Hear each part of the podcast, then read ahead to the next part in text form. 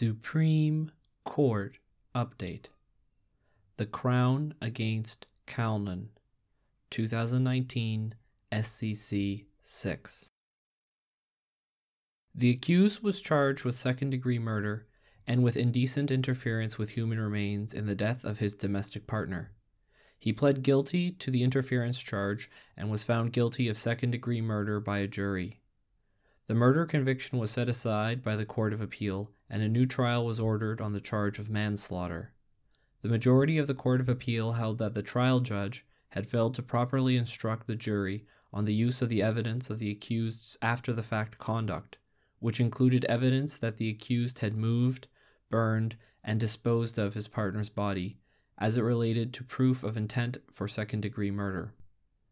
Held Justice Martin dissenting in part, and Justice Karakatsanis dissenting.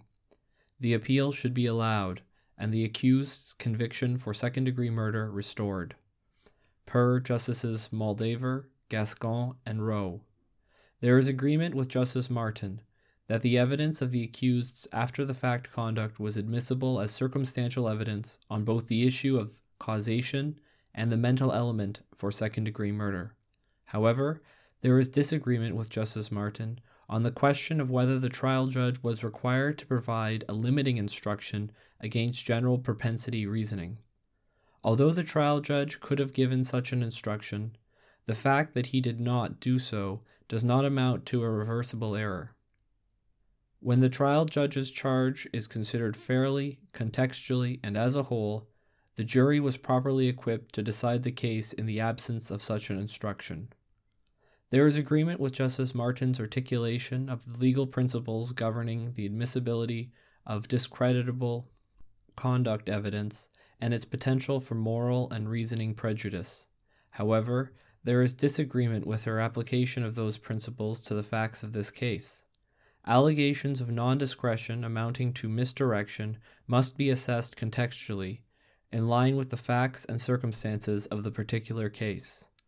At trial, the Crown led relevant and admissible evidence of discreditable conduct on the accused's part that was extrinsic to the offense charged and which can be divided temporally into two broad categories conduct which preceded the victim's death and conduct which ensued it.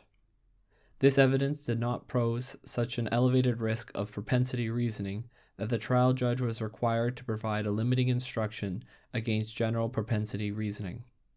First, the risk that the jury would engage in general propensity reasoning based on the evidence of the accused's after the fact conduct was considerably offset by the trial judge's introductory and final jury instructions, which were neutral, fair, and balanced. The trial judge's opening instructions and his answer to a question from the jury insulated the jury from reasoning that the accused's guilty plea to indecent interference with the victim's remains meant that it was more likely that he committed second degree murder. Furthermore, when the trial judge's final instructions are read fully and fairly, it is clear that he properly equipped the jury to make reasonable inferences from the circumstantial evidence without resorting to specious reasoning or speculation. Second, experienced defense counsel well aware of the issue of potential propensity reasoning, did not raise that issue, much less seek a limiting instruction during the pre charge conference while vetting the proposed final jury instructions. Defense counsel was in the best position to assess whether, in the concrete reality of the case at hand, a limiting instruction against general propensity reasoning was desirable. His failure to object to the absence of limiting instructions may be taken as an indication that he felt such an instruction would not have been in the accused's interests and that it was a deliberate tactical decision. These considerations weigh heavily against concluding the charge was deficient. Rather than seeking a limiting instruction against general propensity reasoning, the accused adopted a strategy of using the discreditable conduct to bolster the credibility of his exculpatory statement and reenactment, upon which his defense of accidental death rested. That the defense adopted a deliberate strategy to use the discreditable conduct evidence to its own advantage is an important factor that distinguishes this case from others where the discreditable conduct evidence plays no part in the defense theory and is little more than a breeding ground for the moral and reasoning prejudice about which Justice Martin expresses concern. Given the strategy adopted by the defense, a limiting instruction against general propensity reasoning would have risked highlighting the negative impact of the accused's discreditable conduct on his credibility and thereby unraveling his defense, a risk which the defense chose not to take.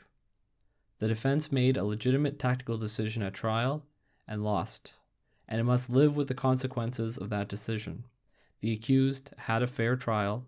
The jury instructions, which both the Crown and defense counsel evidently considered to be fair and balanced, properly equipped the jury with the tools they needed to decide the case before it, and, in particular, adequately guarded against the risk of general propensity reasoning. That they could have been more fulsome is not the issue. In the circumstances, the principle of finality must prevail. Per Justice Martin, dissenting in part. The after the fact conduct evidence in this case was admissible for the purposes of determining both causation and intent, and the jury charge was sufficient to explain the uses that could be made of this after the fact conduct evidence and the possible general risks that it posed. However, there is disagreement with the majority that the jury instructions adequately guarded against the risk of propensity reasoning. The jury ought to have been warned about the specific risks of prohibited propensity reasoning associated with the after the fact conduct, as well as other evidence about the accused character, conduct, and lifestyle. The appeal should therefore be allowed in part. The decision of the Court of Appeal to set aside the accused's second degree murder conviction should be upheld However, a new trial should be ordered on the charge of second degree murder. After the fact conduct encompasses what the accused both said and did after the offense charged in the indictment was allegedly committed, and it is highly context and fact specific. After the fact conduct is circumstantial evidence, and like other forms of circumstantial evidence, it allows a fact finder to draw particular inferences based on a person's words or actions. A range of inferences may be drawn from the after the fact conduct evidence, but in order to draw inferences, the decision maker relies on logic, common sense, and experience. It will be for the jury or judge to determine which inferences they accept and the weight they ascribe to them. When evidence is admissible for one purpose but not another, the finder of fact, whether the judge or jury, needs to be mindful of and respectful of its permissible and impermissible uses. In such cases, a specific instruction to a jury that certain evidence has a limited use or is of limited or no probative value on a particular issue is required. After the fact conduct evidence may give rise to imprecise reasoning because of its temporal element and may encourage decision makers to jump to questionable conclusions. To meet the general concern that such evidence may be highly ambiguous and susceptible to jury error, the jury must be told to take into account alternative explanations for the accused behavior.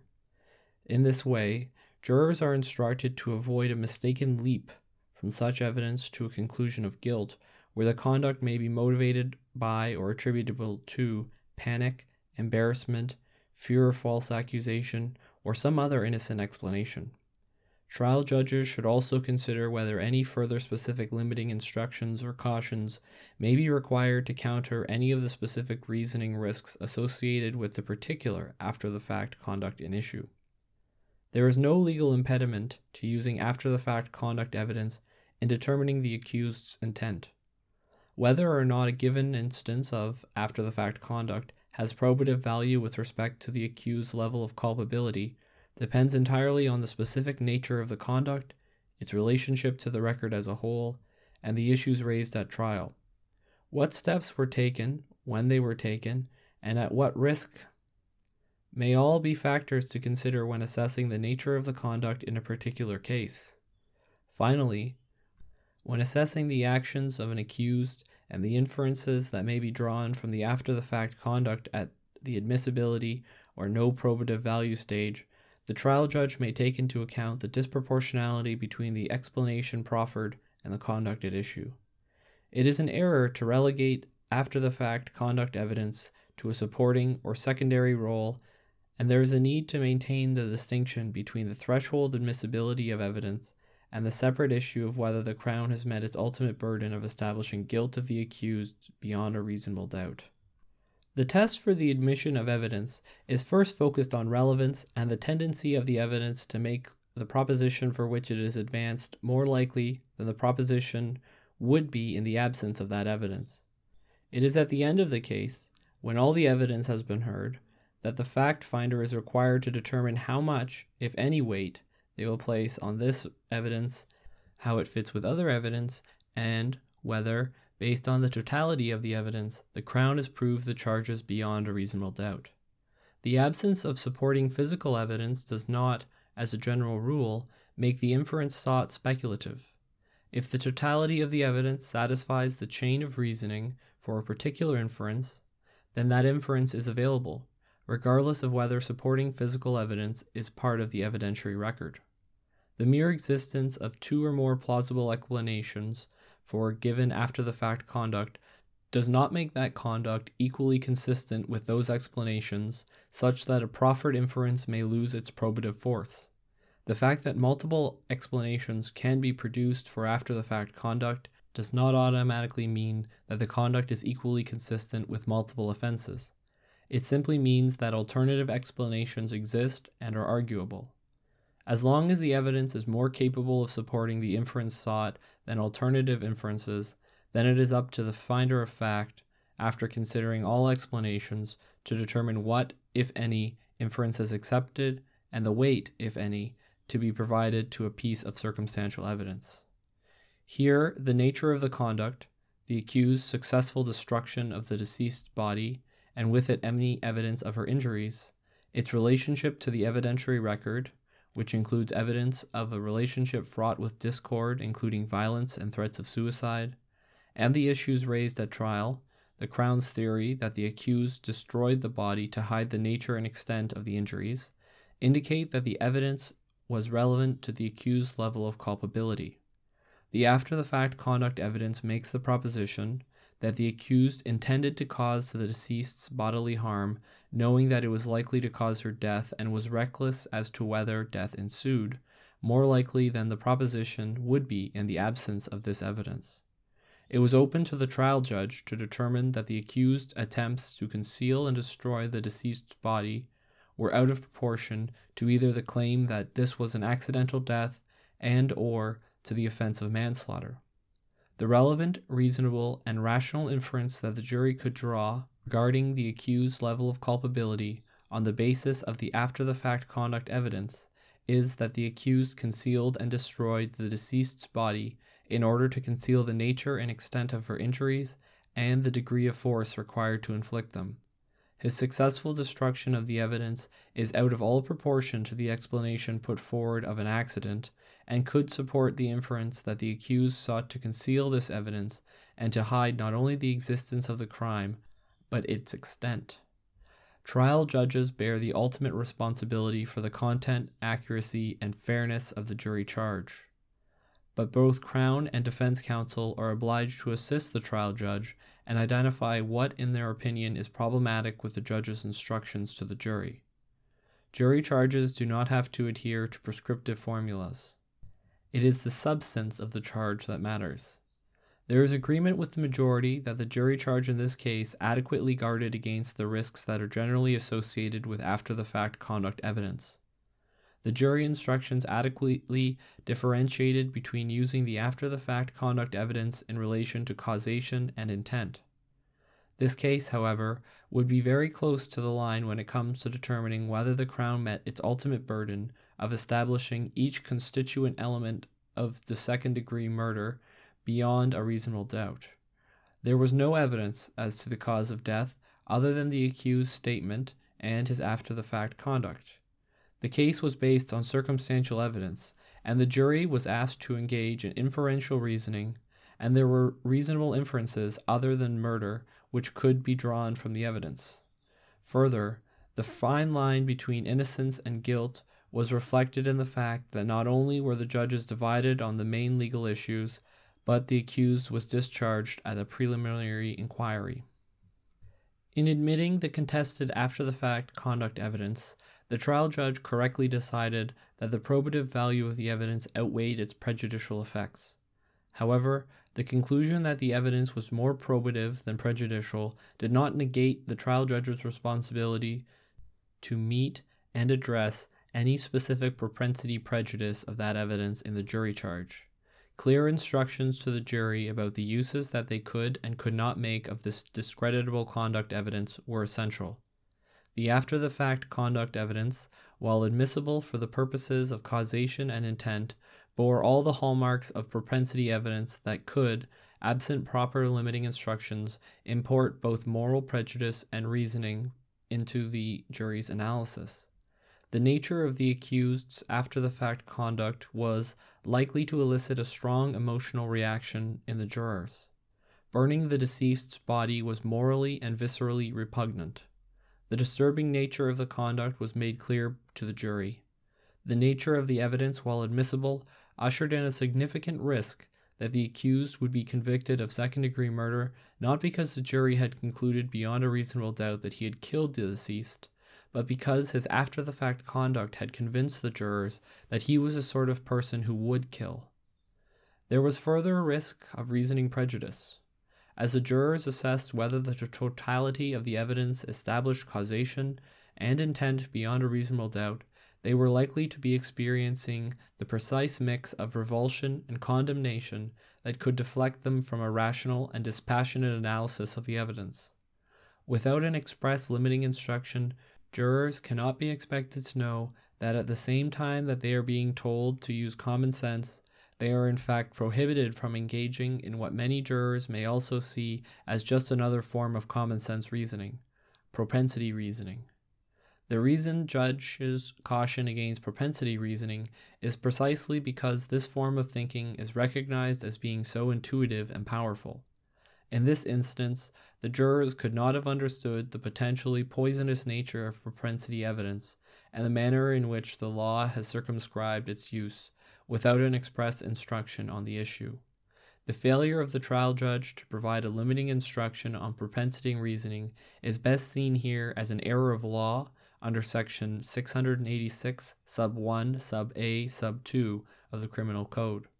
There is an undeniable connection between the allegation of an unreasonable verdict and an error of law, because the error of law meant that the jury was not properly instructed and was not therefore equipped to reach a reasonable verdict. Given that this was an error of law, the Crown would be able to rely on the curative proviso if the legal error was harmless or if the evidence against the accused was so overwhelming that a trier of fact would inevitably convict.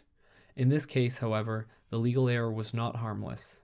Even though the jury charge does not have to be perfect, and this was a single omission in a comprehensive charge, the ju- trial judge's failure to provide a limiting instruction on propensity resulted in a jury that was not properly instructed to assess the key piece of evidence supporting the Crown's theory of guilt.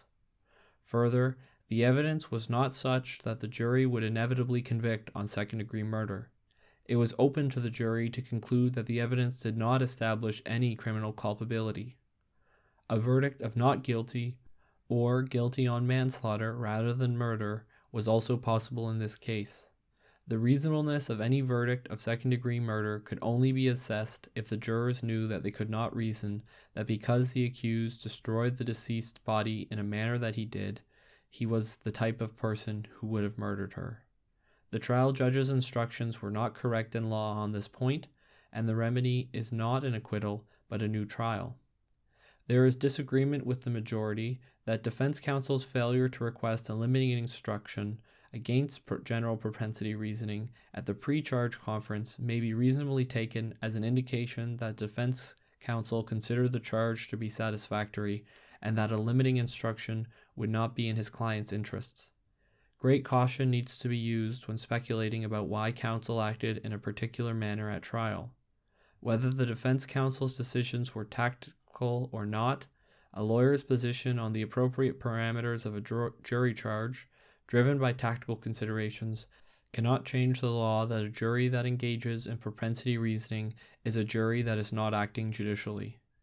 Lastly, the principle of finality does not come into play in the manner framed by the majority.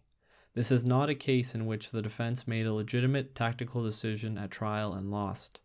Rather, this is a case in which, regardless of defense counsel's tactical decisions, the jury was not properly instructed and was therefore unable to reach a reasonable verdict. At stake was nothing less than the accused's rights to a fair trial based on lawful reasoning.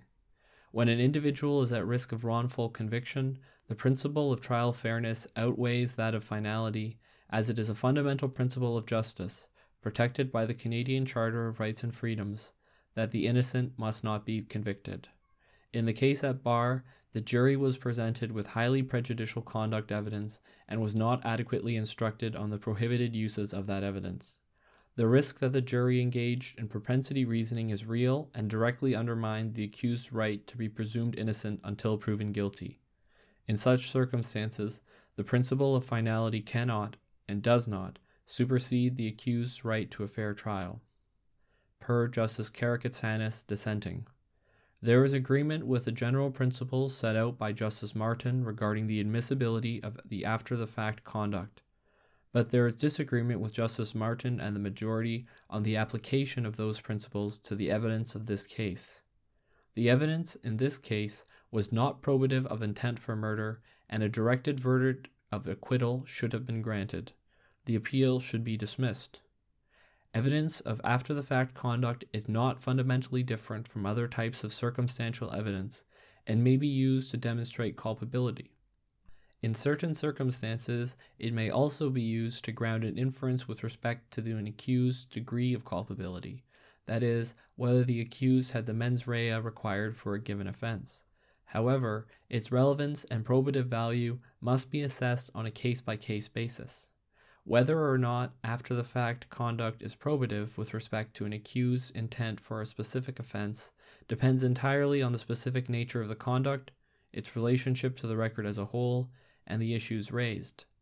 To be relevant, such evidence must have some tendency to make the proposition for which it is advanced more likely than the proposition would be in the absence of that evidence.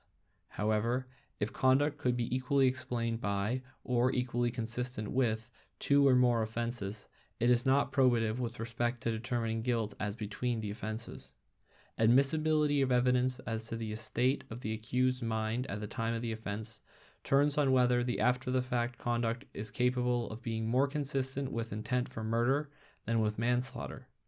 It falls to the jury to determine whether the conduct was or was not equally consistent with murder and manslaughter beyond a reasonable doubt. If they can do so based on common sense, experience, and logic, rather than bare speculation. However, a trial judge does not usurp a jury's function by determining the conduct could not, in the circumstances of the case, assist in differentiating between second degree murder and manslaughter, and is thus inadmissible as evidence of the specific intent required for second degree murder.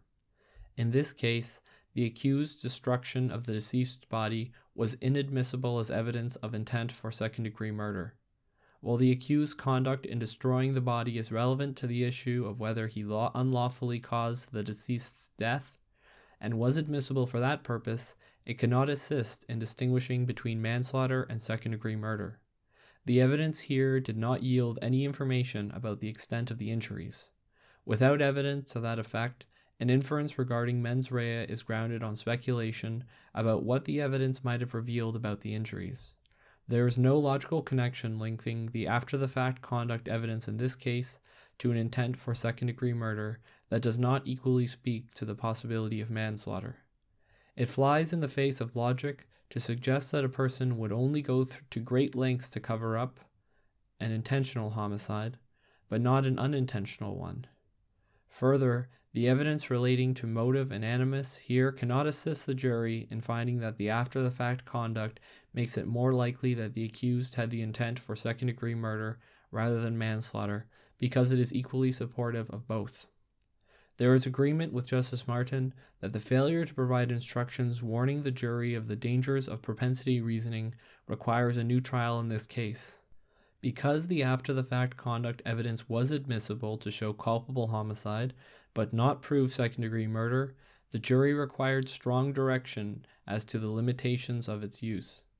The evidence relating to the relationship between the accused and the deceased and to the circumstances surrounding the day of the deceased's death did not provide any evidence upon which a reasonable jury, properly instructed, could find the accused guilty of second degree murder.